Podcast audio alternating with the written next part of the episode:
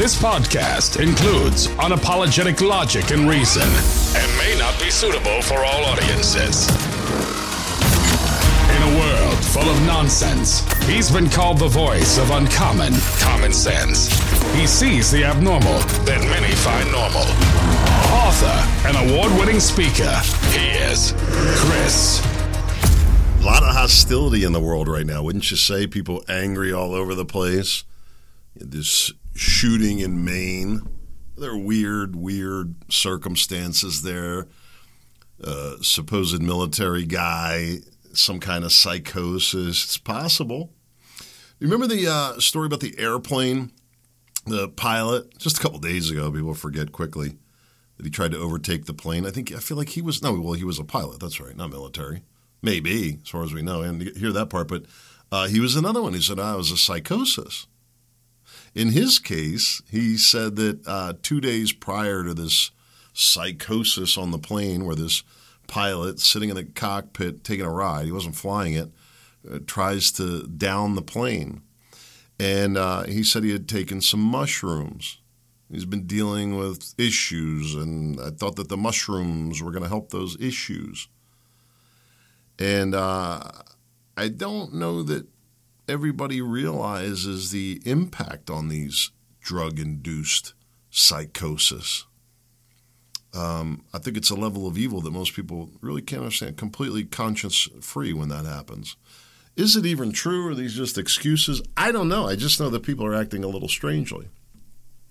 All that ties in with what I wanted to talk about first here, which is this war in Israel going on, Hamas, Israel. What are we calling it? We don't have a name for it. War in the Middle East, I guess. Perfect timing, teed up for the election. This is going to go on a while. Looks like Ukraine is out. Done. The United States is done with Ukraine, I suppose. Maybe we're going to continue to give them a little money. I don't know. How much money do we fund into these wars? And I bet you when you really add it up, you know, we're sitting here going, one hundred billion dollars for Ukraine. How much money, let me just do what we'll see right now. Uh, how much did the Gulf War cost? Sorry, I should have had this. Gulf War cost, all right. Not the only one asking. Uh, nine billion dollars. Financial costs of the Iraq War, let's see. Direct costs. The two thousand three to two thousand ten Iraq War. Direct cost, one point one trillion dollars. United States Department of Defense direct spending on Iraq total at least seven hundred fifty-seven billion dollars, also highlighting the complementary costs at home, such as interest paid, et cetera. So what are we really talking about? two trillion dollars? Let's just go with the one point one trillion dollars a second that we spent fighting Iraq. Would you think that it would cost any less to fight Russia and Ukraine, let alone the rebuilding costs and everything else that we're going to get soaked for? In reality, we're just acting as the bank, the bank with security. Instead of armored cars, we've got the United States Marine Corps to go collect on our debts, create new territories. You know what I mean? I was looking at, at a list of places that the United States had intervened militarily or otherwise. It's a long list. I should have, I should have had it here. Iraq, Afghanistan, Grenada, Haiti, Lebanon. I'm just going off the top of my head here. How many places have we interfered militarily that are well known? Libya. And I'll ask you, how are those places doing today? Name one of them that's doing well. Well, that brings us to today's conflict. These never-ending wars, the banks, the politicians. You know, as you get older, your perspective changes, right? I know mine has quite a bit, actually. Thankfully, I guess. But as I look at this, I think, what a sham. That's really what I think. What? A, what? A, how do we continue to go along with this? And the evil that I see in humanity. I don't know if I can shake it, really. But here's what I wanted to talk about for a couple of minutes. This issue of a holy war, and is this somehow some kind of an indication of the second coming? Is this finally Christ's return? We're going to go through a rough patch here, but it's all going to be worth it, boys, girls. I heard some politicians, I uh, saw a video on Twitter, and um, had a few Republican politicians being interviewed asking about this question. Do you believe that this is a holy war? Do you believe that uh, this is has to do with the return of Christ? Quite evangelical were the responses. Zionist evangelical Christians in our government. Hmm. And a strong pro-Hamas faction in the Democrat Party. It's quite the conflict when you think about it, here and there. Crazy, really, when you think about it. Is it a holy war? Is it the second coming of Christ, though? Well, let's address the holy war part first. And I would argue that on some level, just about all wars are holy wars. Why would I say that? Well, because uh, typically wars are, are fought over a difference in ideology, uh, but also land and other d- disputes for sure. I don't know, what would you call this Gaza issue? I guess you could say land. But it's really an ideological one, being hate, I guess. But I don't want to get pulled into the politics. But listen, here's my point about the holy war uh, idea.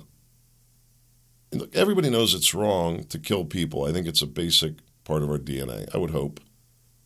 Would you agree with me on that? I don't know.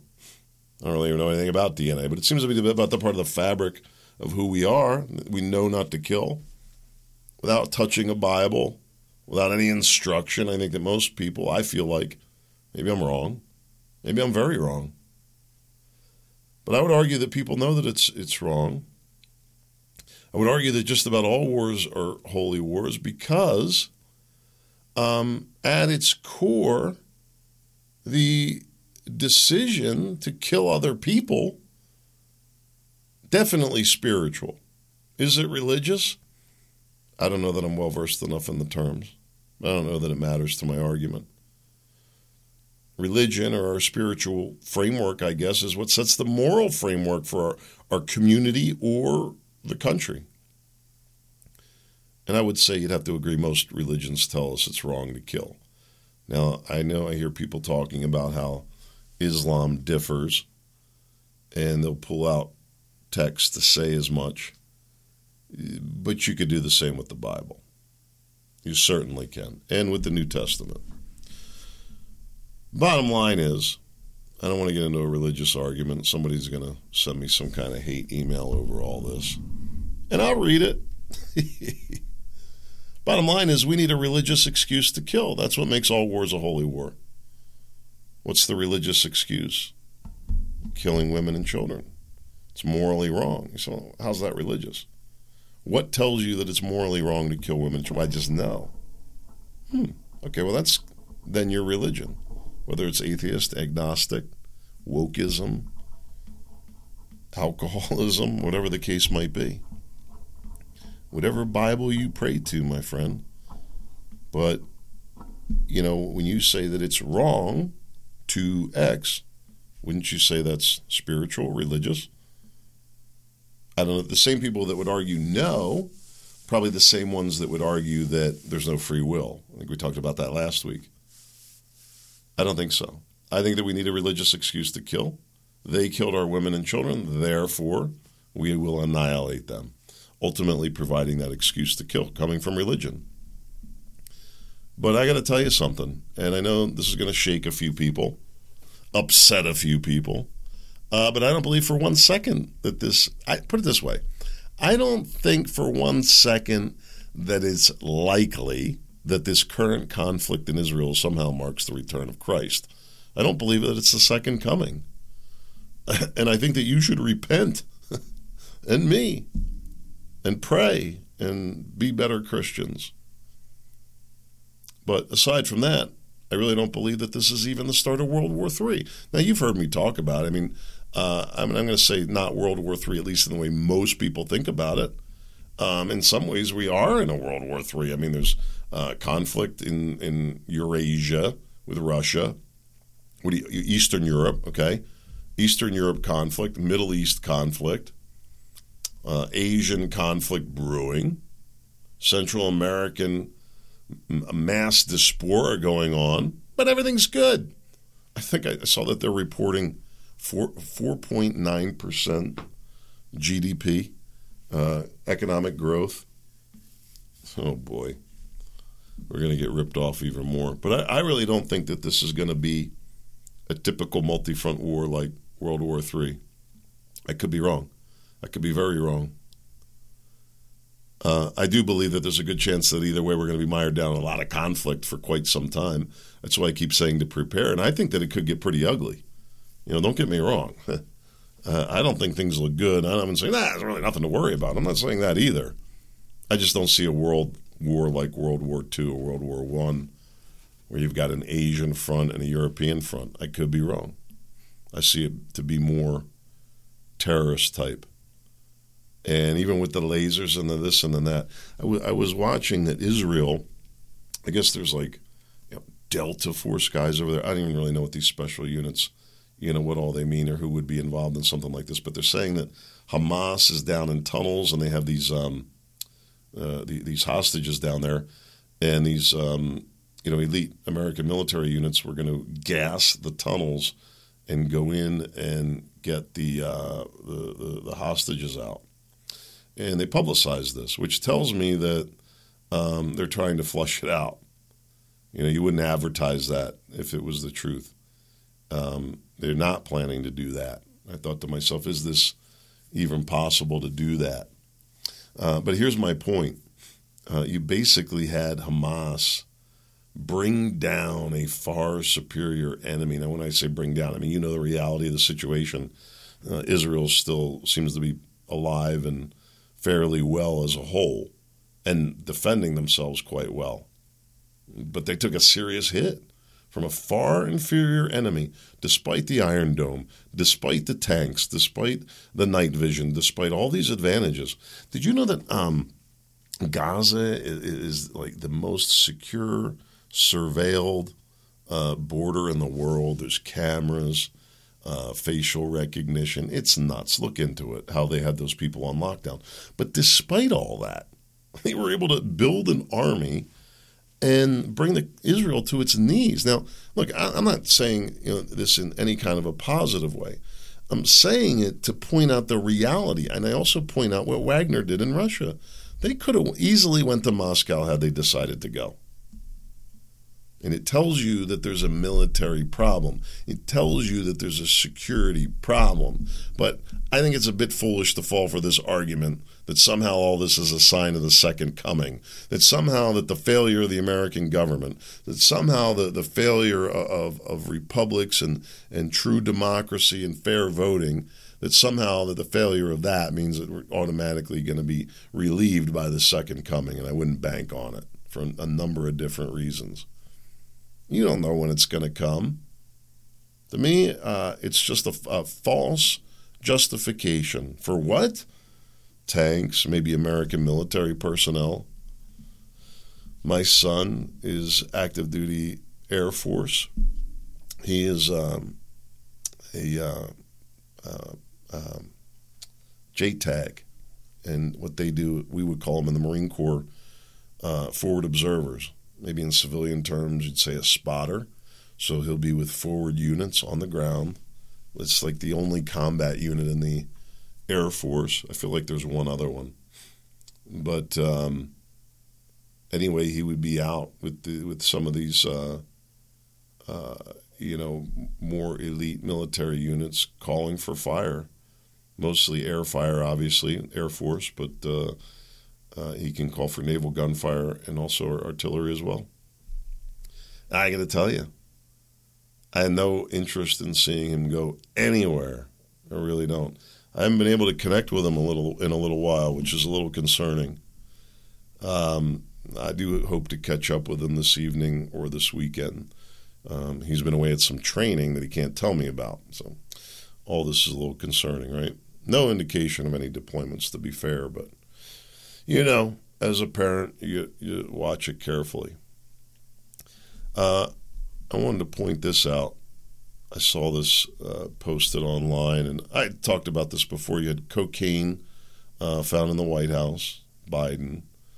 dead body found at Obama's house, uh, the male prostitute, or the bizarre story, at least, at Pelosi's house. You know, bizarre story of some right-winger attack. Nah, that's not what happened. The illegal server at the Clintons' house. Um, and the F B I raided Trump's house. They raided Mar-a-Lago, you know, with all the documents that Biden had. Well, he was cooperating. Interesting, right?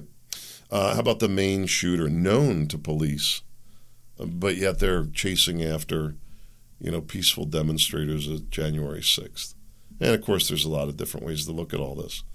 Uh, but the main thing that I wanted to point out, the cocaine in the White House, the body at the Obamas, the many, many dead bodies in the wake of the Clintons.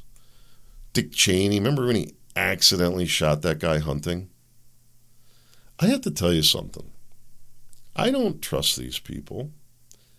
And I have to wonder if the level of evil is not far, far worse than we ever imagined. I really don't. Just look at the plain evidence. You see dead bodies around Trump, all of his business dealings and his, you know, the, the secret recordings, and people have screwed him over. Not a single dead person.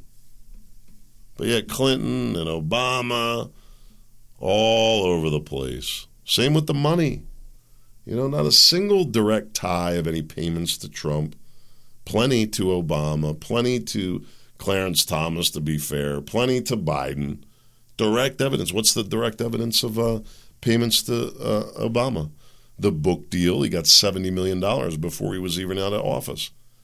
Well, that's called a book advance. Yeah. Uh, I would call it a bribe. It was negotiated while he was in office. No, no, it was for his books. Mm-hmm. Have you heard about it? Yeah, me either.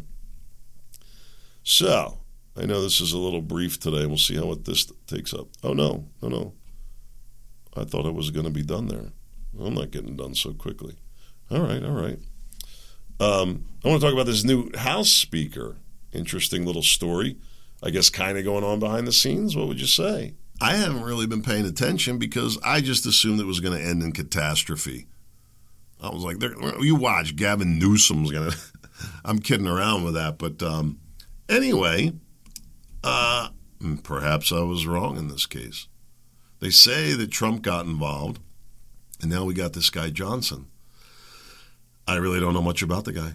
Um, he supposedly called for Pelosi's arrest, that defended Trump in both impeachments, has aggressively investigated the Biden family. He's pro-life, voted against certifying the rigged twenty twenty election, supported Trump's terrorist travel ban, and his anti-Ukraine funding, supposedly.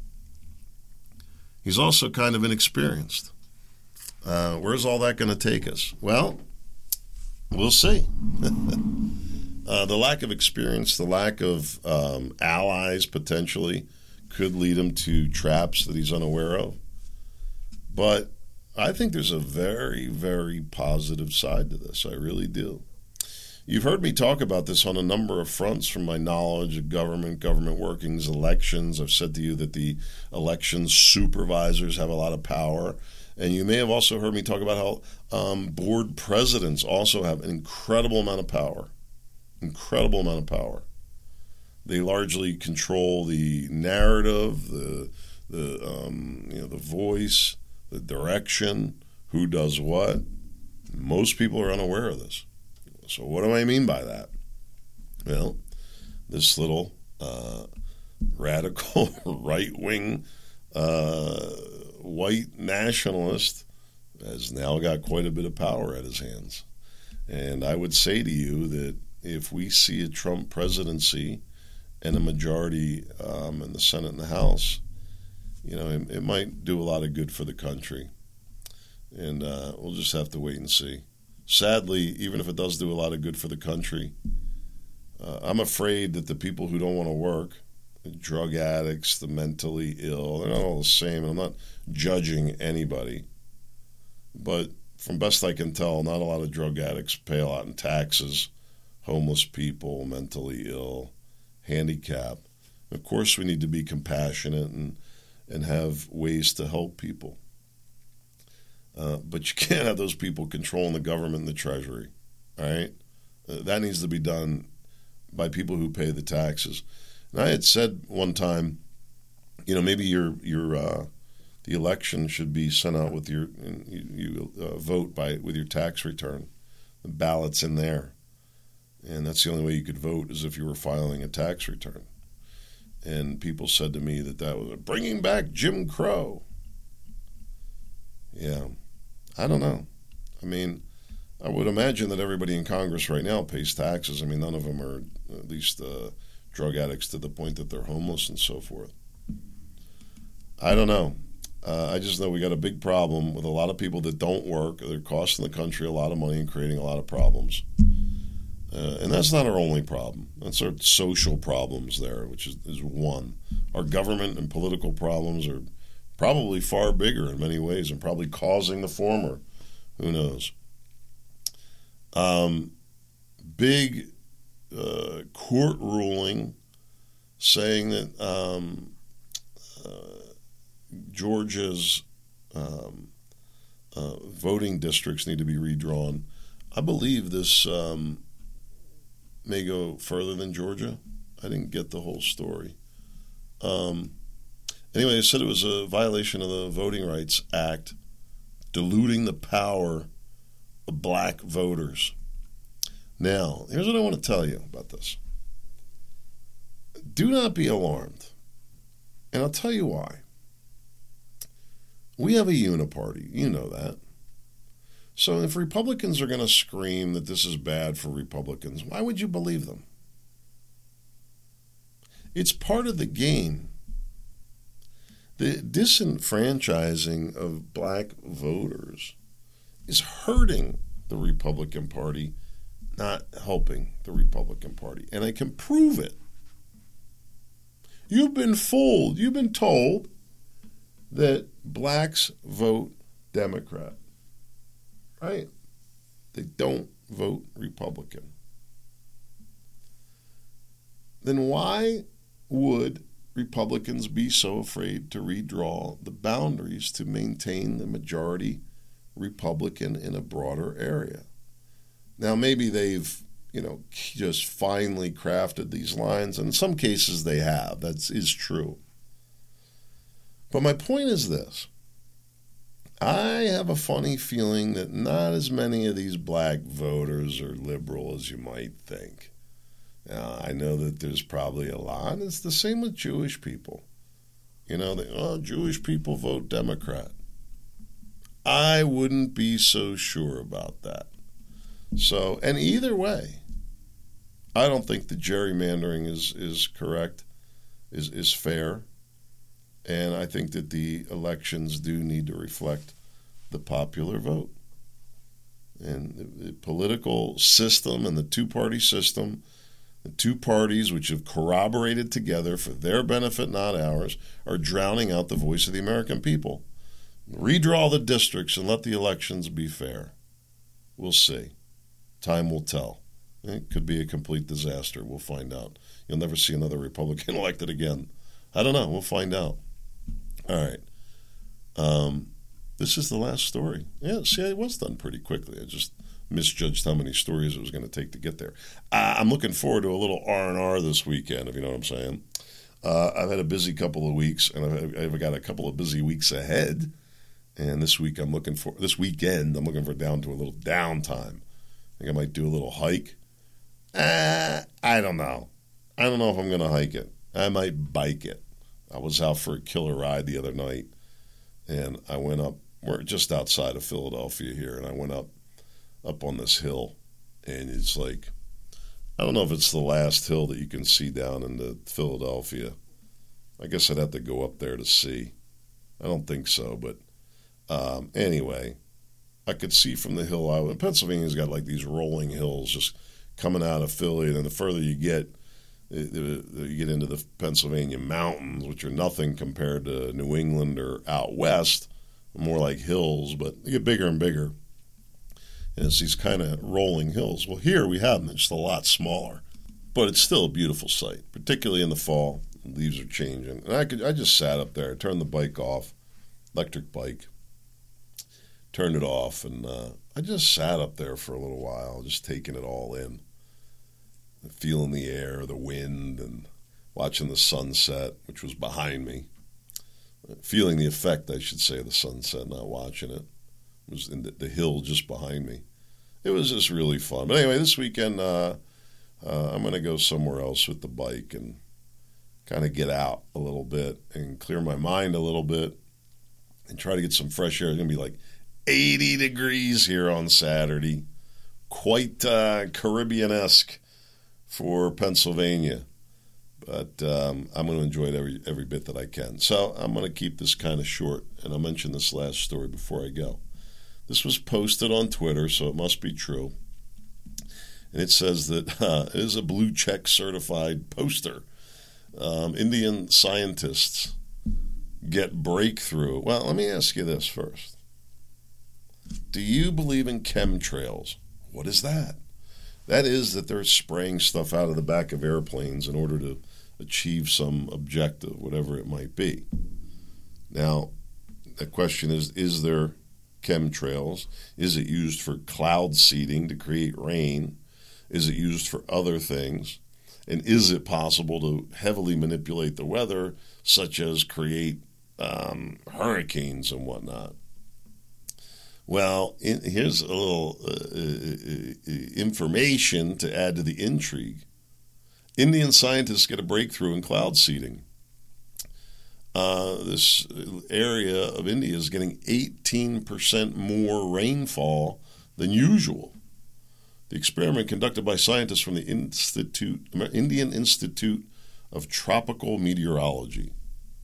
I don't know how this, how big or small this area is. I can tell you with a reasonable certainty from, you know, doing some investigating uh, that it does go on, and I say that because it's openly reported what they're doing. Is it effective? Uh, I'd be really shocked. Is there a danger, a risk? I would say likely some. Is it able to create hurricanes? I'd be really surprised. You know, there's a lot of weird stuff out there. People saying that the Maui fires were caused by lasers, directed energy weapons, and creating lightning and earthquakes. And um, I think we need to settle down a little bit with the sci-fi stuff and just kind of look at the reality of the situation. You know, I, I don't know what the probability of changing the weather eighteen percent in a given area is, or what it took to do that, and, um, you know, is it possible? I think we would know more about it if there were, no, they're keeping it secret. It's possible. I just don't see any direct evidence. So do I believe it? Yes. Am I concerned? No, I'm not. Especially right, right now, I'm not. Oh, I forgot to mention, after the biking and physical exertion, uh, I think I may have a nip or two. Why not? Perhaps over a fire, maybe even with a steak. The probability is high. I know this. It's going to be enjoyable. The weather's going to be great, and I'm going to have a good time. I hope you do, too. Enjoy the weekend. Do for something for yourself. You know what I always say. Get the heck outside. Stay out there. Sleep out there if you can, if you want to. If not, do it. You'll have a great time. Do something for yourself. That's my point. God willing, I'll be back. Hopefully Monday, but don't be surprised if there's a little delay depending on when I come back into the fold. I'll see you when I see you. It'll be soon. Be well.